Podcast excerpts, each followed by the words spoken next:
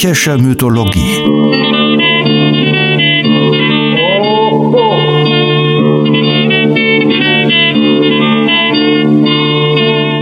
Helgas nützlicher Podcast.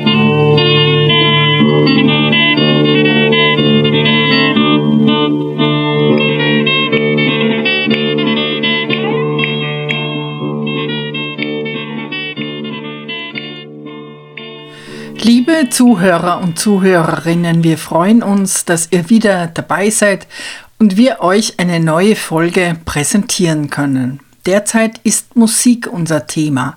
Letztens haben wir uns mit den Sirenen beschäftigt, deren lieblicher Gesang unwiderstehlich war, weil er die Erfüllung aller Wünsche versprach. Besiegt wurden die betrügerischen Sirenen einerseits von Odysseus, dem Klugen, andererseits von Orpheus, dem Künstler. Ihm ist unsere neue Folge gewidmet und unter anderem werden wir von Tätowierungen hören, von Totenpässen, Steinen mit schlechtem Gewissen und Erinien, die ausnahmsweise weinen. Vorweg darf ich anmerken, dass wir uns über Reaktionen und Zuschriften freuen. Vielleicht habt ihr auch Fragen oder Anregungen, dann bitte schreibt uns ein Mail an utz, utz at oper-unterwegs.at. Orpheus ist also unser Thema. Die rührende Geschichte, wie Orpheus seine gerade frisch angetraute Frau durch einen tödlichen Schlangenbiss verlor, ihr mutig ins Totenreich folgte und mit seiner Leier die Herrscher der Unterwelt dazu bewegte, sie ins Leben zurückkehren zu lassen, ist eine der bekanntesten Erzählungen aus dem antiken Ideenschatz. Zu der enormen Nachwirkung der Orpheus-Gestalt kommen wir noch. Zunächst widmen wir uns seiner Abstammung. Seine Mutter war Calliope, die erste und vielleicht würdigste der neuen Musen. Hesiod, der etwa zur Zeit Homers wirkte, also im 8. Jahrhundert vor Christus, schrieb, die neun Musen wurden von Mnemosyne geboren. Mnemosyne, das personifizierte Gedächtnis oder die Erinnerung, war eine der Töchter der Gaia und des Uranos, also eine Titanin und also eine ältere Generation und gewissermaßen ehrwürdiger als Zeus, mit dem sie sich neun Nächte lang vereinigte, um die neun Musen zu empfangen. Hesiod schreibt Einstmals gebar Mnemosyne die Musen, umarmt von Zeus, dass sie vergessen dem Leid und Ruhe sängen der Sorge. Denn neun Nächte umarmt in Liebe sie Zeus, der da herrschet, von den Unsterblichen fern, ihr heiliges Lager besteigend. Als nun ein Jahr sich erfüllt und die Zeit vollendet den Kreislauf, und mit den schwindenden Monden dahin viel Tage gesunken, ward sie Mutter von neun einträchtigen Töchtern, von denen jede, den heiteren Sinn in der Brust, pflegt stets des Gesanges, wenig vom höchsten der Gipfel entfernt des beschneiten Olympos, wo sie lieblicher Reigen sich freuen und der schönen Behausung. Die Musen leben also in enger Gemeinschaft mit den Göttern auf dem Olymp und sie vermitteln zwischen Göttern und Menschen, indem sie die Gesetze des Alls und die Bräuche der Götter, wie Hesiod schreibt, bekannt machen. Anmut ist ihre hervorstechendste Eigenschaft. Sie alle tanzen und singen, und darin sind sie den Horen verwandt. Aber sie sind wesentlich konkreter als die Horen. Sie sprechen und bringen Botschaften. Zudem pflegen sie nicht nur Kinder, sondern sie gebären auch welche. Hesiod sagt, ihre lieblichen Lieder würdigten Zeus und seine siegreichen Kämpfe. Mit der altehrwürdigen Abstammung der Musen markieren die Griechen den überaus hohen Stellenwert, den sie der Kunst zumessen. Wen die Musen bei der Geburt anblicken, dem verleihen sie wertvolle Gaben, verständig und überzeugend zu reden, Streit zu schlichten, die Leier zu schlagen, zu singen und die Menschen zu trösten. Hesiod schreibt weiter, Wen sie anblickten bei der Geburt, die Töchter des Zeus, dem dann träufeln vom Tau sie, dem Süßesten, süß auf die Zunge.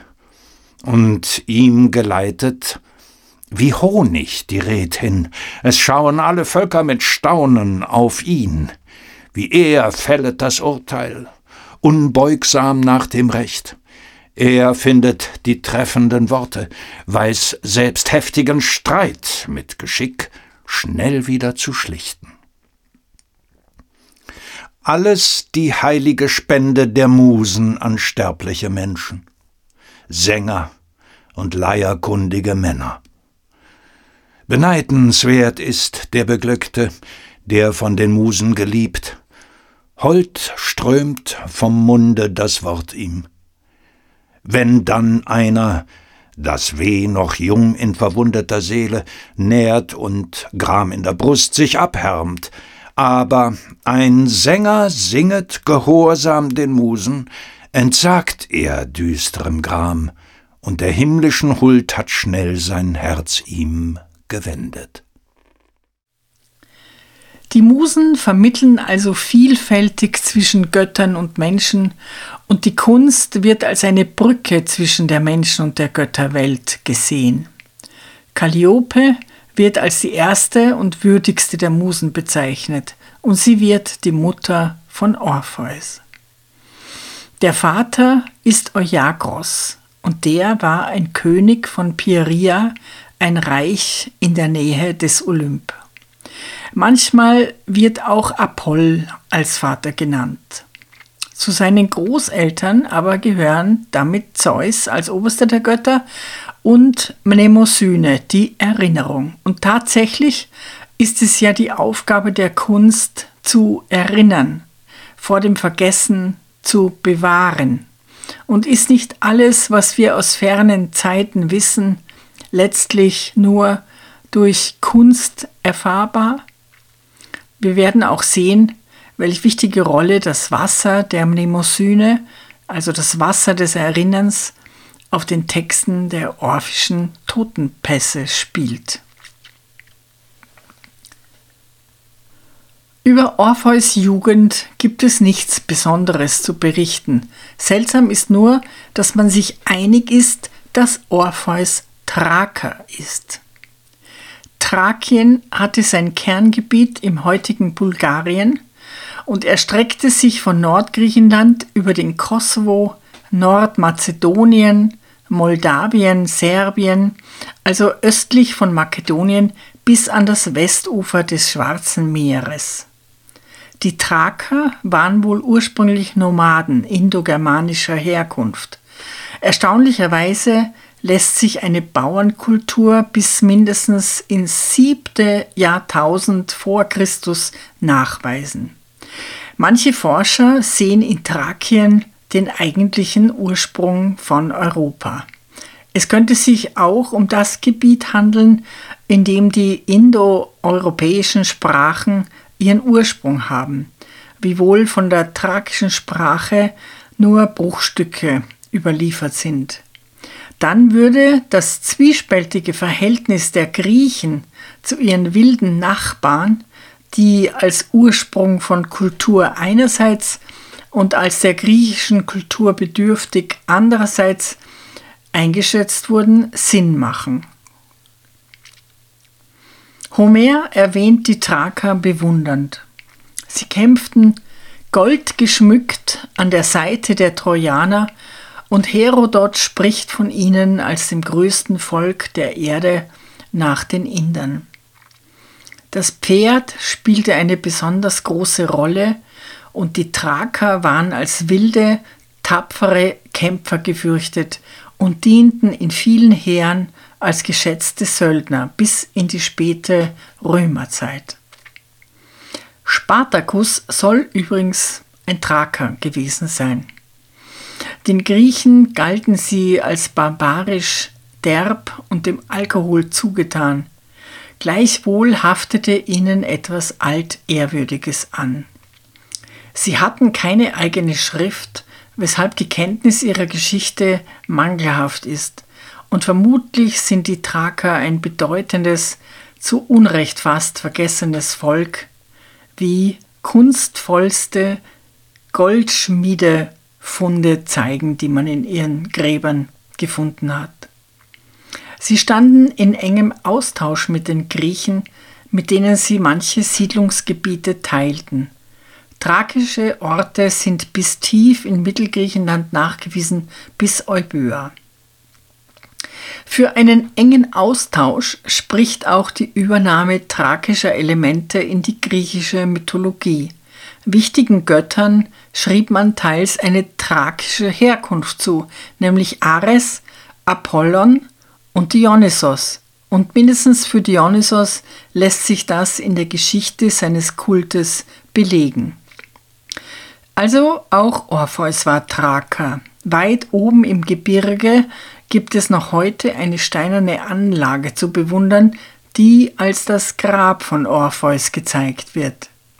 Häufig wird er mit der phrygischen Mütze dargestellt, die auf seine fremde Herkunft weist, und nicht selten schmücken ihn Kleidungsstücke, die der tragischen Tracht entlehnt sind, wobei sich in der griechischen Kunst eine Art allgemeines orientalen Kostüm durchsetzte. Hosen galten generell als barbarisch, hohe Stiefel und Fuchspelzmütze waren thrakisch und dazu traten auch Tätowierungen. Schwere, bunt gewirkte Mäntel, großflächige geometrische Muster dienten der Kennzeichnung des Fremdländischen.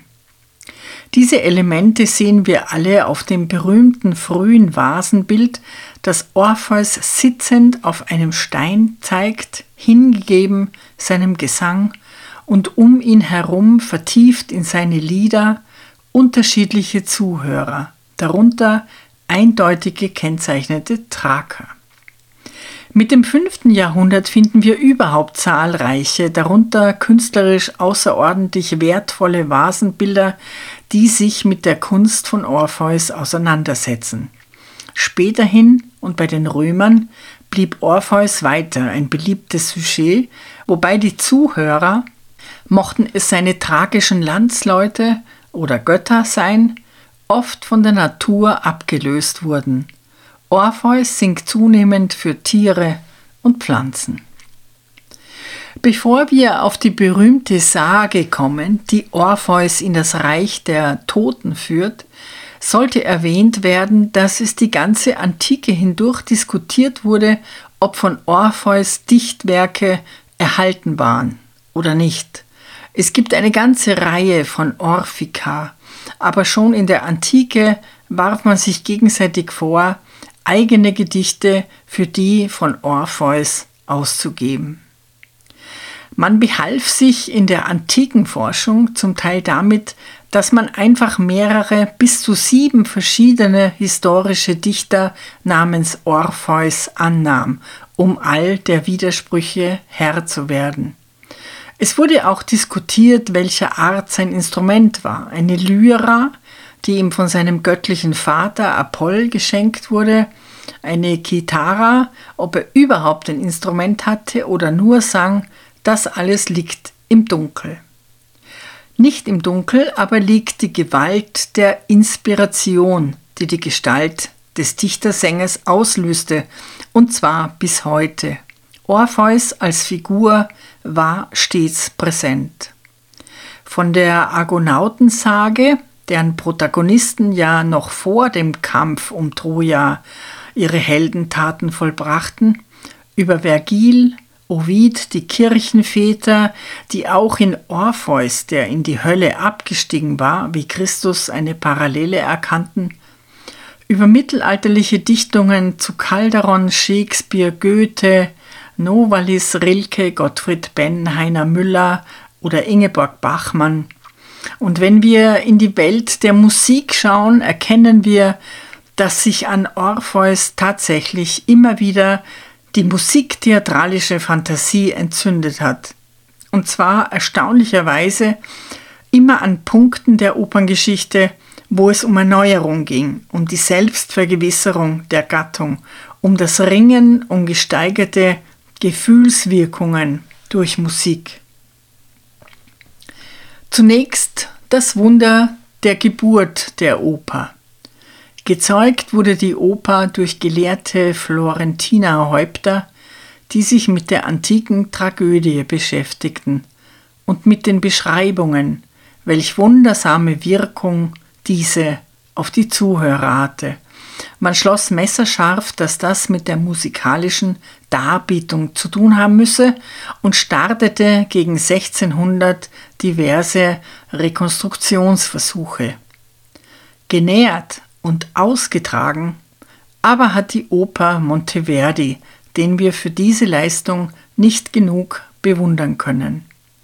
Seine erste Oper Orfeo von 1607 setzt alles um, was wir bis heute von Musiktheater erwarten. Und wie die Figur Orpheus für die musiktheatralische Konzeption fruchtbar wurde, will ich an einem Beispiel erläutern. Bevor Orpheus sich überhaupt anschicken kann, König und Königin der Unterwelt um seine tote Frau zu bitten, muss er bei Monteverdi erst den Fährmann Charon überzeugen, der ja strikte Anweisung hat, nur Tote und diese unwiederbringlich ins Jenseits zu schiffen. Speranza, die personifizierte Hoffnung, hatte Orpheus zu einem schönen Gesang geraten. Und Orpheus singt nun nach allen Regeln der Kunst, mit gewagten Melismen und Echowirkungen aller Art, aber Charon bleibt ungerührt.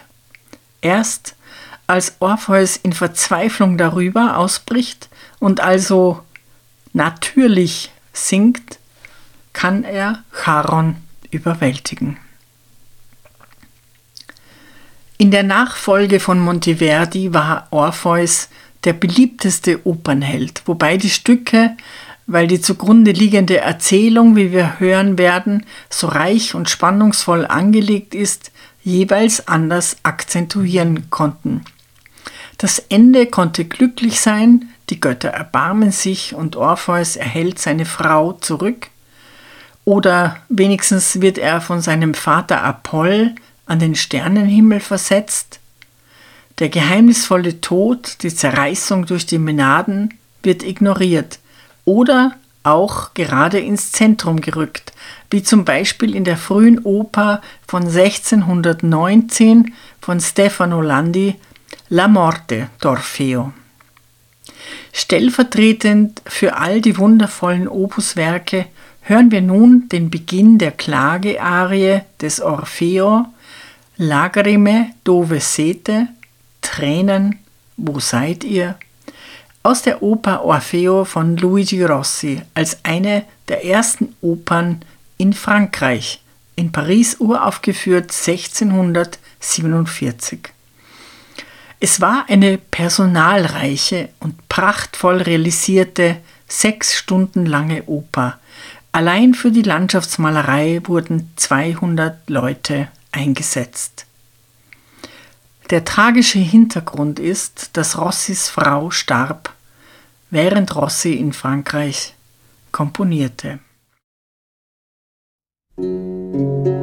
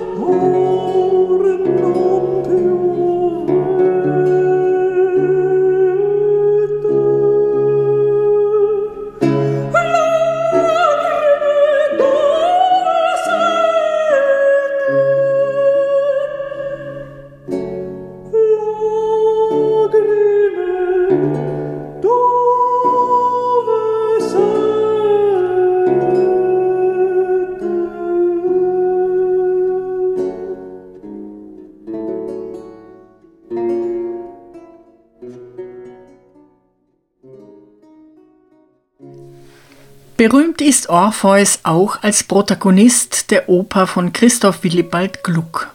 Gluck, einer der erstaunlichsten Komponisten, ein Försterssohn, der die höfische Welt musikalisch erobern sollte, eine Generation vor Mozart, wollte der Oper ihren unmittelbaren Gefühlsausdruck zurückgeben, die in klassizistischem Pomp und Regelwerk gefangen war. Das ist ihm tatsächlich auf ganzer Linie gelungen. Er ist der Schöpfer einer musikalischen Sprache, die so weit wie möglich allgemein verstanden wird, so wie es Gluck anstrebte, der damit ein Ideal der Aufklärung verwirklichte. Orpheus ist auch eine der Gründungsfiguren der Operette. Offenbach schrieb Orpheus in der Unterwelt und parodierte darin den mythologischen Stoff als zu diffamierendes Bildungsgut, ließ sich aber dennoch von Orpheus zu der hinreißenden neuen Gattung inspirieren, genauso wie Cocteau und Marcel Camus in ihren richtungsweisenden Filmen und es reißt nicht ab, wie Gothic Metal, Reinhard May oder Soul Pop beweisen. Seinen ersten Auftritt hat Orpheus in den mythischen Erzählungen um die Argonauten. Als einer der ersten der 50 Helden wird er benannt und seine Aufgaben sind vielfältig. Er singt, während das Schiff, die Argo, ins Meer getragen wird, er verrichtet die Opfer bei der Abfahrt, als ein Sturm losbricht, beruhigt er die Wogen mit seinem Gesang, und als die Helden in einen wilden Streit ausbrechen, versöhnt er die Kontrahenten, indem er ihnen von der Entstehung der Welt vorsingt. Er betete als einziger Eingeweihter im Mysterium zu Samothrake, für Kyzikos bringt er die Totenopfer dar und er versöhnt die beleidigte Göttin Rhea. Er zaubert den Schlaf in die Augen des Drachen, und er bewahrt die Gefährten vor den zauberischen Sirenen, indem er deren Gesang übertönt. Auch hier wird deutlich, welch wichtige Rolle die Griechen von Alters der Kunst beimaßen. Ohne den Sänger war die Fahrt der Argonauten nicht denkbar. Orpheus wurde in der Antike von vielen nicht nur als historischer Dichter, sondern auch als Lebensvorbild und Religionsgründer angesehen. Für ihn sprach offensichtlich die Tatsache, dass er im Jenseits gewesen war und also Bescheid wusste über das Geheimnis von Leben und Tod. Heute ist umstritten, ob die sogenannten Orphiker, von denen sich Zeugnisse bis in weit entfernte Gebiete nachweisen lassen, nicht nur durch gewisse Ansichten wie Wiedergeburt, Seelenwanderung, einfaches Leben, Nähe zu Mysterien, Vegetarismus und eine eigene Kosmogonie verbunden waren, sondern sich institutionalisierten und tatsächliche Glaubensgemeinschaften bildeten. In Zusammenhang mit den Orphikan bringt man die sogenannten Totenpässe das sind kleine goldene oder beinerne Täfelchen mit Texten, die einen Verstorbenen ansprechen oder in den Mund gelegt werden.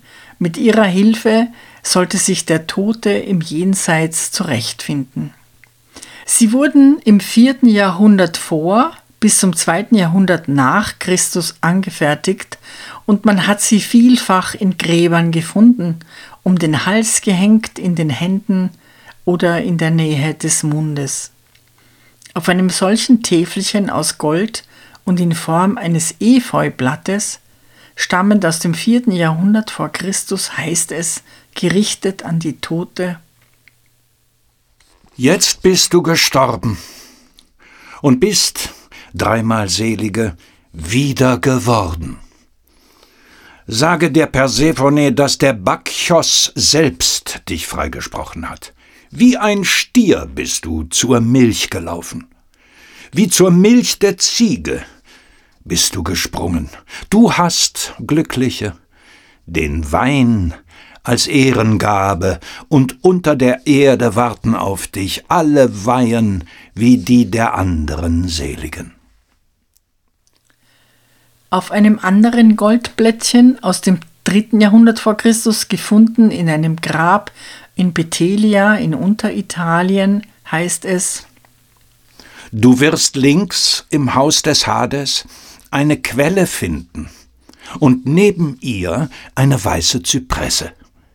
Dieser Quelle komme nicht näher.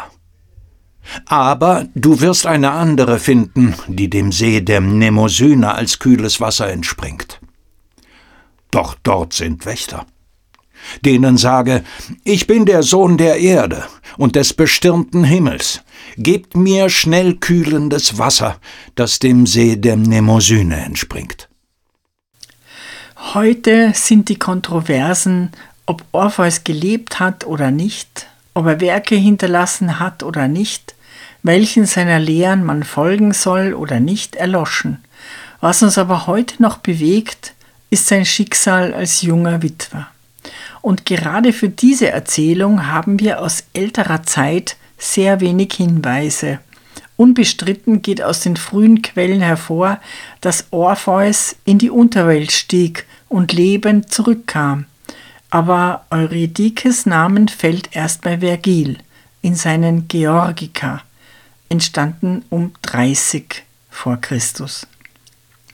Im vierten Buch der Georgica das sind landwirtschaftliche Lehrgedichte, geht es um die Bienenzucht. Vergil beschreibt ausführlich, was bei der Haltung von Bienen zu beachten ist. Standort, die möglichen Krankheiten und die Pflege, die Ernte des Honigs und so weiter und spart nicht mit Bewunderung für die Organisation der Bienen, ihre Arbeitsteilung, Geselligkeit und Tapferkeit, die er als vorbildlich für den römischen Staat ansieht. Wie immer pflicht Vergil in die landwirtschaftlichen Beschreibungen philosophische Betrachtungen und Beispiele aus der Mythologie ein und kommt also auf Aristeus zu sprechen, den Gott der Bienenzucht. Ihm wird vorgehalten, dass er Schuld trage am Tod der Eurydike. Er habe sie in Gier entbrannt verfolgt und auf ihrer überstürzten Flucht habe sein Opfer einer Schlange nicht ausweichen können und habe nun verfrüht in den Hades eingehen müssen. Bei Vergil begegnen wir zum ersten Mal der vollständigen Liebesgeschichte mit dem Motiv, dass Orpheus sich erst im wiedergewonnenen Tageslicht nach ihr umdrehen dürfe, was ihm nicht gelingt. Eurydike stirbt ein zweites Mal. Ein paar Jahrzehnte später gestaltete Ovid den Stoff in seinen Metamorphosen. Der Verlauf der Geschichte ist der Vergils sehr ähnlich, aber es fehlt bei Ovid die Schuld des Aristeus. Eurydike stirbt zufällig. Sie ist eine ganz junge Ehefrau, die sich in der Schar ihrer Freundinnen im Grünen erging, als eine Schlange sie in die Ferse biss. Deren Gift war tödlich, und so wurde sie grausam mitten aus dem Leben gerissen. Zurück blieb der untröstliche junge Ehemann. Singend klagte er zu den grausamen Göttern, und als letztes Mittel entschloss er sich, zur Styx hinunterzusteigen, zu den Schatten, um Eurydike wiederzugewinnen. Ovid hält sich nicht lange auf bei der Beschreibung der grausigen Unterwelt, sondern konzentriert sich auf die Rede des Orpheus vor deren König und Königin. Und interessanterweise setzt er nicht allein auf die Tiefe des Schmerzes oder die Süße des Gesangs, sondern Orpheus tritt wie ein rechtskundig versierter Rhetoriker auf, er versucht erst gar nicht, seinen Schmerz zu beschreiben und Mitleid zu erregen, sondern er bezieht sich darauf, dass Hades wohl einst Persephone aus Liebe entführt habe und also Bescheid weiß, was die Liebe angeht. Aber sein Hauptargument ist, wir Menschen gehören euch doch alle auf Ewigkeit, auch Eurydike. Und ich will sie nicht als Besitz, sondern nur für kurze Zeit als Leihgabe. Und durch luftige Scharen bestatteter Totengebilde naht er Persephonen nun und dem König in freudlosem Reich, Herrscher drunten in Nacht. Und sanft zum Getöne der Saiten redet er, O ihr Gewaltigen des unterirdischen Weltraums, dem wir verfallen gesamt, so viel wir sterblich erwuchsen. Nicht stieg ich hinabzuschauen den dunklen Tartarus und nicht den schlangenumsträubten, dreifach bellenden Hals dem medusischen Greuel zu fesseln. Nein, ich kam um die Liebste, der jüngst die getretene Natter Gift in die Wunde geströmt und gekürzt die blühenden Jahre. Dulden wollt ich als Mann und strengte mich, aber es siegte die Liebe. Kennet den Gott ihr hier unten? Nichts weiß ich, aber ich glaube. Hat nicht auch euch Amor gefügt?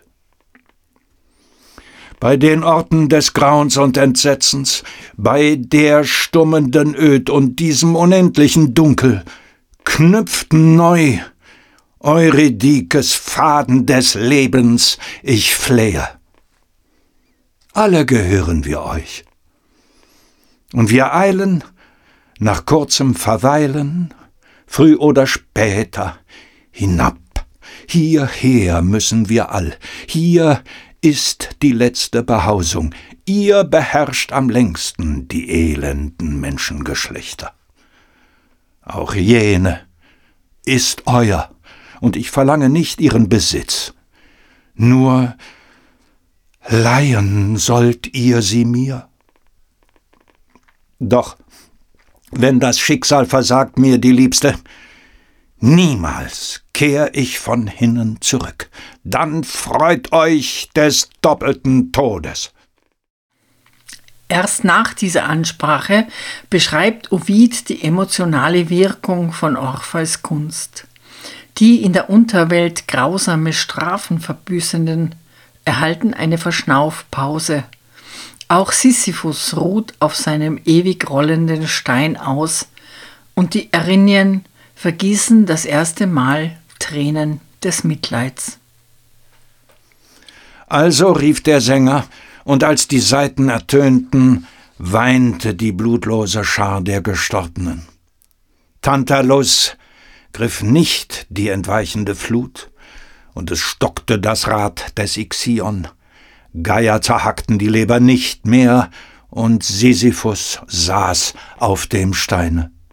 Nass wurden erstmals der Erinnienwangen, Tränen entflossen den Augen, gerührt von dem Lied. Nicht die Königin kann, nicht der Schattenbeherrscher kann weigern das Flehen und sie rufen Eurydike. Unter den Schatten war sie, die frisch ankamen, und wandelte schwer von der Wunde. Orpheus empfing sie, doch mit der Bedingung, dass er nicht wende die Augen nach ihr, der Geliebten, bis er gelangt aus dem avernischen Tal. Sonst wär er der Gabe verlustig. Aufwärts stiegen sie jetzt durch schweigende Öde den Fußpfad, schroff, voll düsteren Grauens und umstarrt von finsterem Dunkel. Nicht mehr waren sie fern vom Rande der oberen Erde.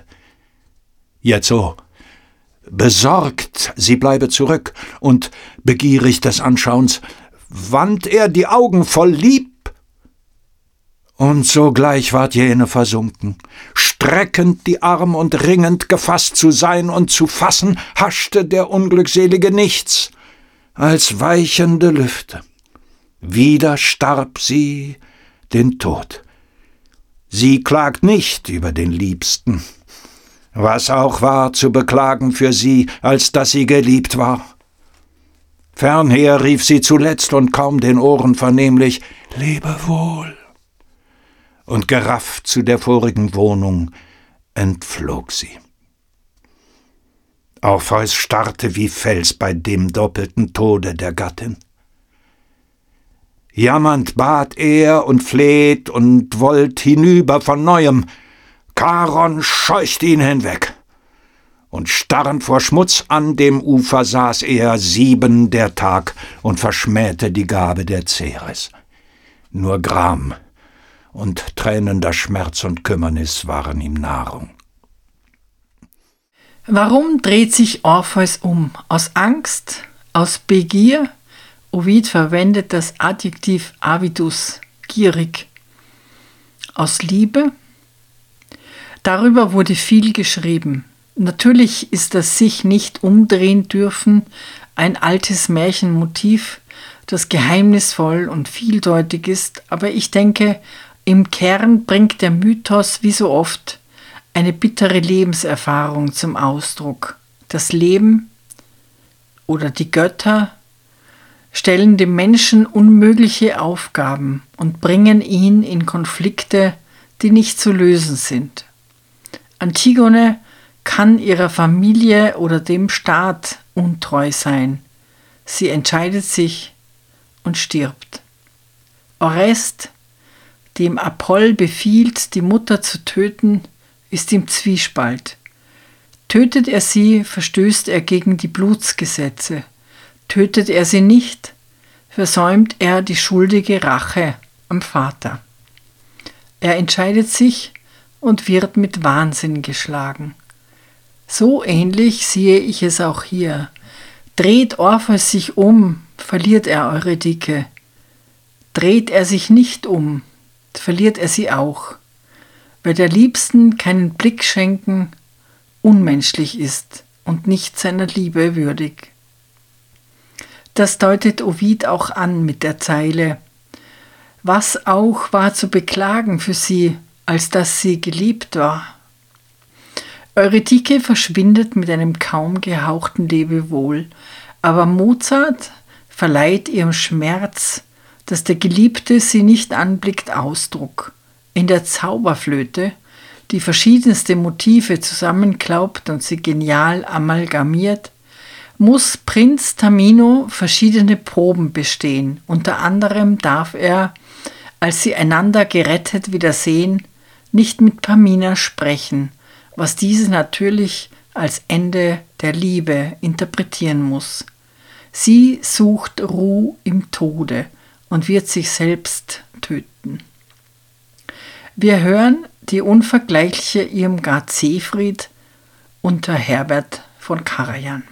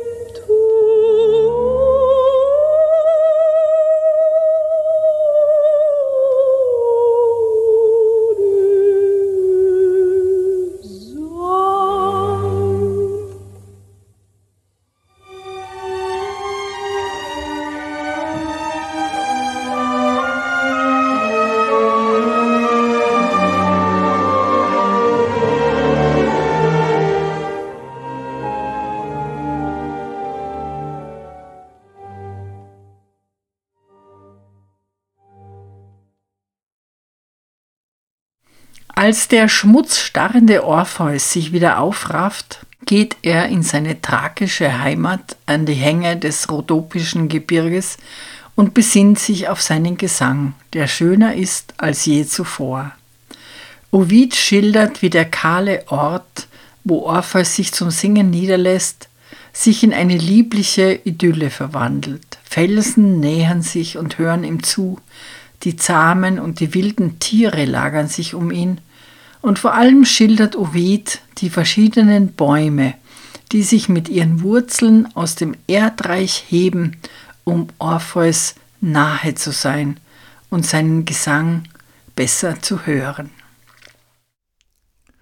Als hier sich setzte der hohe Göttersohn und Getön entlockte den Saiten, kam der Schatten dem Ort.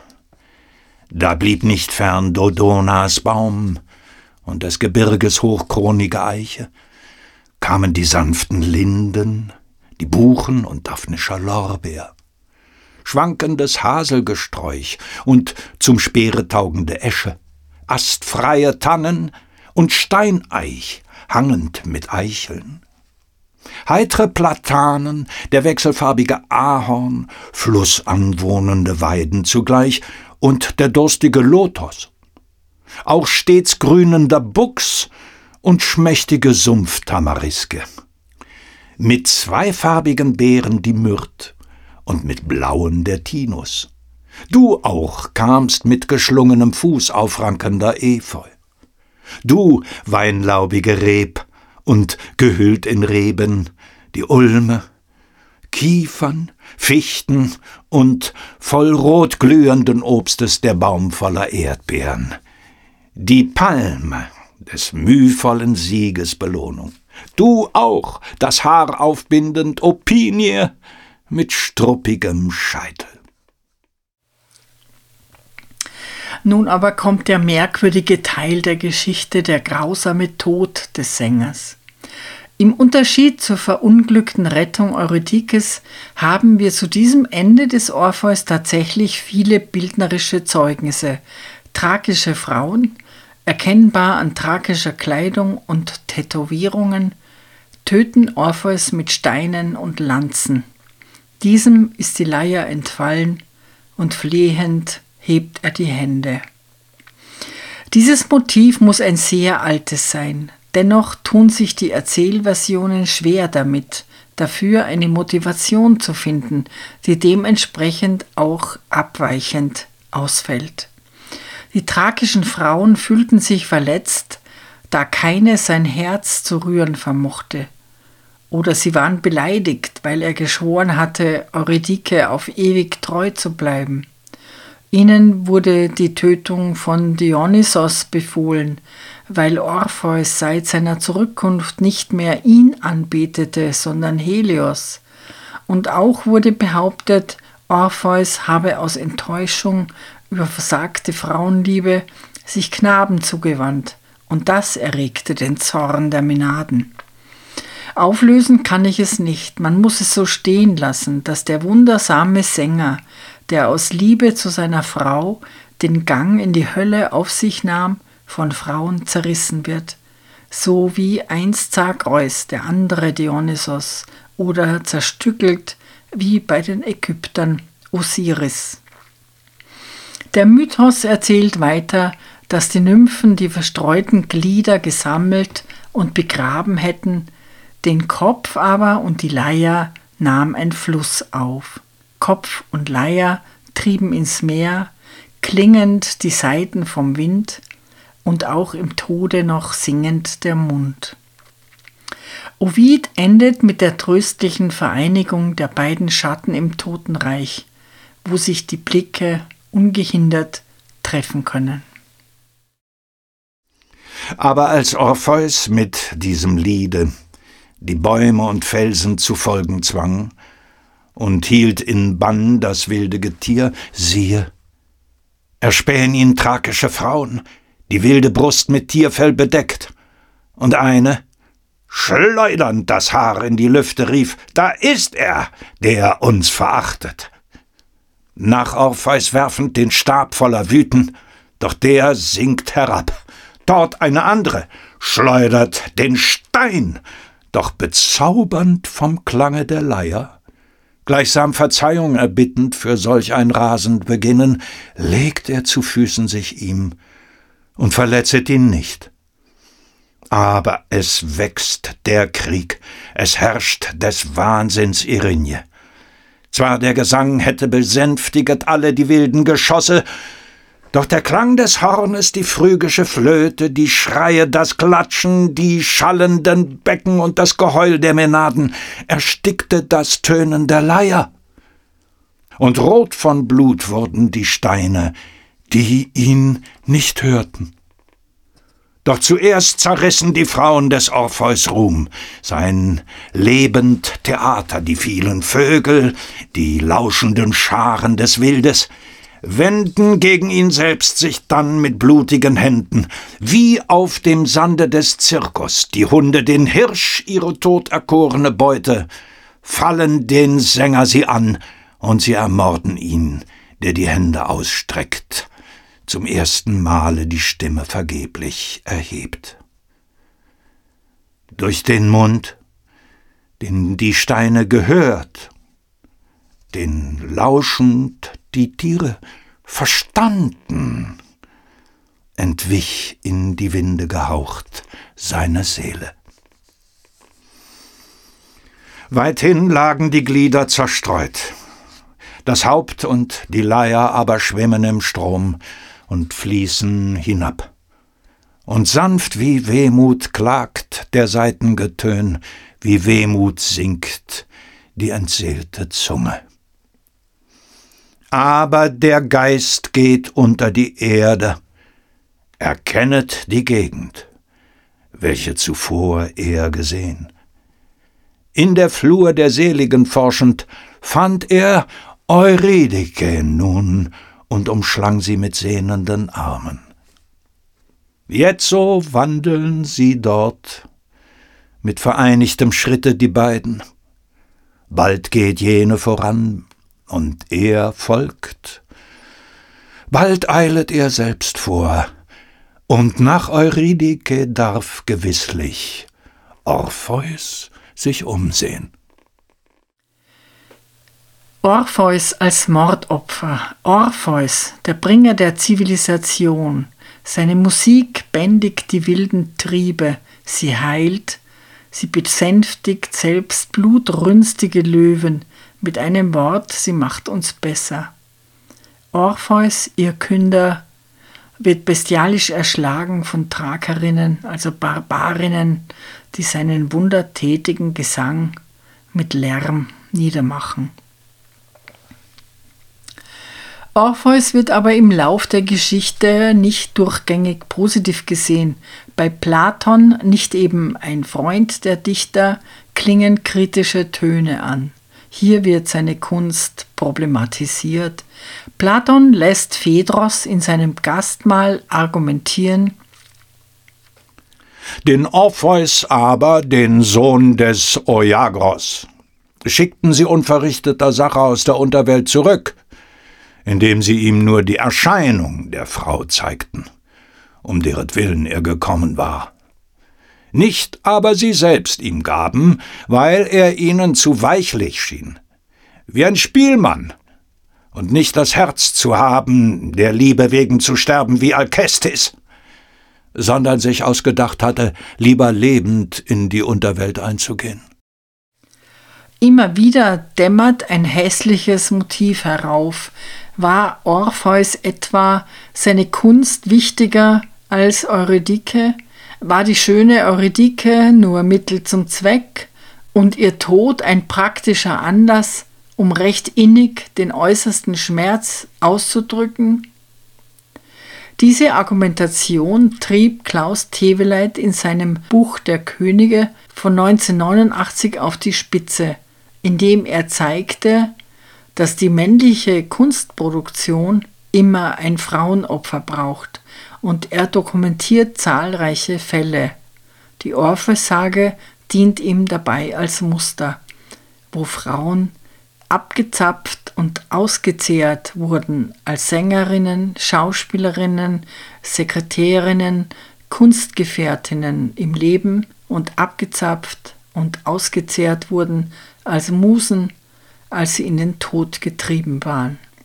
So gesehen würden die Menaden Rache nehmen für ihre tote Schwester an dem Chauvinistenkünstler.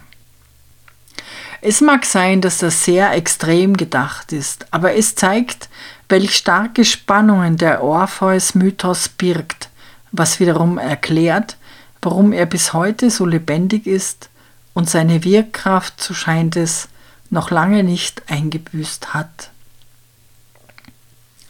Wir schließen diese Folge über den wundersamsten aller Sänger mit einigen Zeilen aus den Jahren um 1612 von Shakespeare, aus dessen Drama Heinrich VIII., in denen er sich vor der Kunst seines Kollegen verneigte. Orpheus Laute hieß die Wipfel wüster Berge, kalte Gipfel niedersteigen, wenn er sang. Pflanz und Blüt und Frühlingssegen sproßt, als folgten Sonn und Regen ewig nur dem Wunderklang. Alle Wesen, so ihn hörten, wogen selbst, die Sturmempörten, neigten still ihr Haupt herab, solche Macht ward süßen Tönen. Herzensweh und tödlich Sehnen wiegen sie in Schlaf und Grab.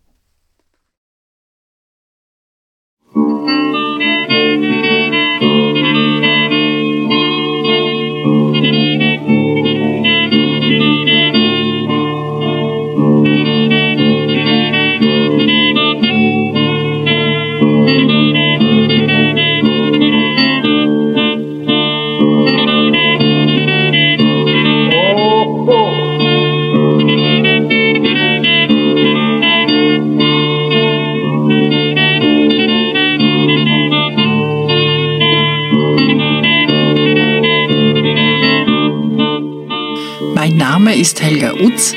Ich unterrichte in Wien an der Universität für angewandte Kunst und ich bin von Haus aus Musiktheaterdramaturgin. Meine Studien im Bereich der Mythologie und das Interesse daran rühren sicherlich von der Oper her. Jedes Mal, wenn man über einen Stoff oder eine Konstellation am Theater erforscht, stößt man auf die Antike. Deshalb möchte ich auch die griechische Mythologie nicht unbedingt isoliert betrachten, sondern immer wieder Beispiele bringen, die Gedanken oder Formen fortführen und mein Wunsch ist dazu beizutragen, dass man reicher wird, indem man lernt, Verbindungen herzustellen. Die Musik stammt von Kostas Bezos, geboren 1905 in einem kleinen Dorf in der Nähe von Korinth einem politischen Journalisten, Cartoonisten und begnadeten Musiker. Bezos starb 1943 unter der deutschen Besatzung an Tuberkulose. Die Aufnahme von Kostas Bezos und seiner Gruppe entstand 1930 für Schellack in Athen. Ich bedanke mich bei Art Feder in Darmstadt, der die Texte so schön einspricht und bei Patrick Bischei und Michael Erhardt, die ihn aufnehmen, sowie bei Jörg Behrens in Hamburg, der unseren Podcast daraus herstellt. Ich freue mich, wenn ihr unseren Podcast abonniert und weiterempfehlt und wir uns bald wieder hören. Eure Helga Utz. Rena popi, rena popi, Βαρέσαν μα βαρέσαν μα στην υπόγα. Ρε να πω πει ρε να πω πίσω στην κατώνα Βαρέσαν μα βαρέσαν μα στην υπόγα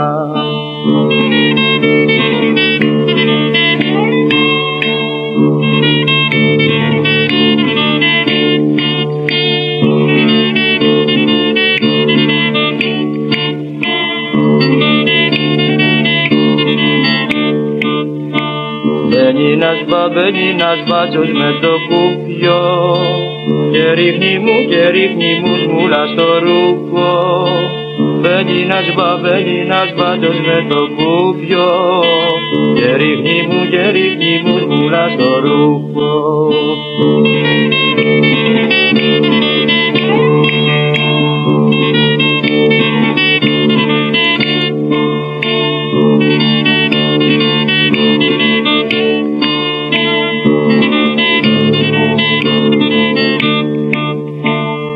Κατρακί και κατρακύλισε το πέσι. Μαδρίνιωνα, μαδρίνιωνα αργύλες στη μέση. Και κατρακί και κατρακύλισε το πέσι. Μαδρίνιωνα, μαδρίνιωνα αργύλες στη μέση.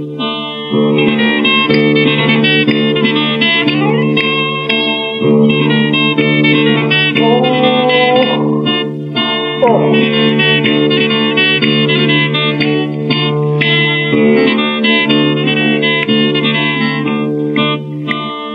τον Ανά και τον Ανάβη Κυριακούλα. Ρε που κοιτά γύρα και τσιγαριές στη ζούλα. Και τον Ανά και τον Ανάβη Κυριακούλα. Ρε που κοιτά γύρα και τσιγαριές στη ζούλα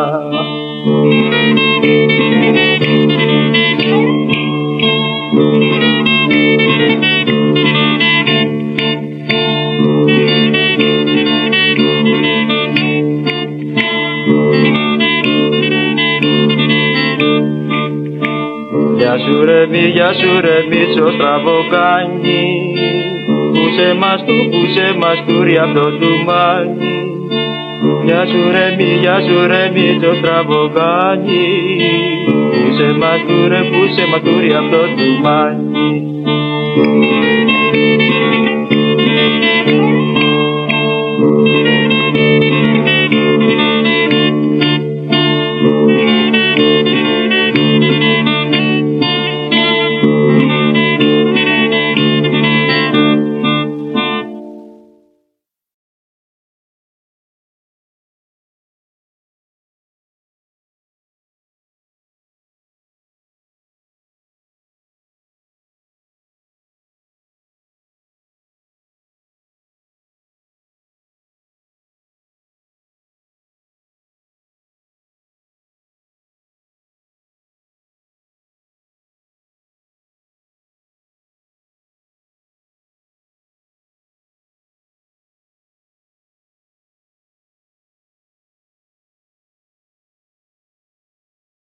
Kommt gleich.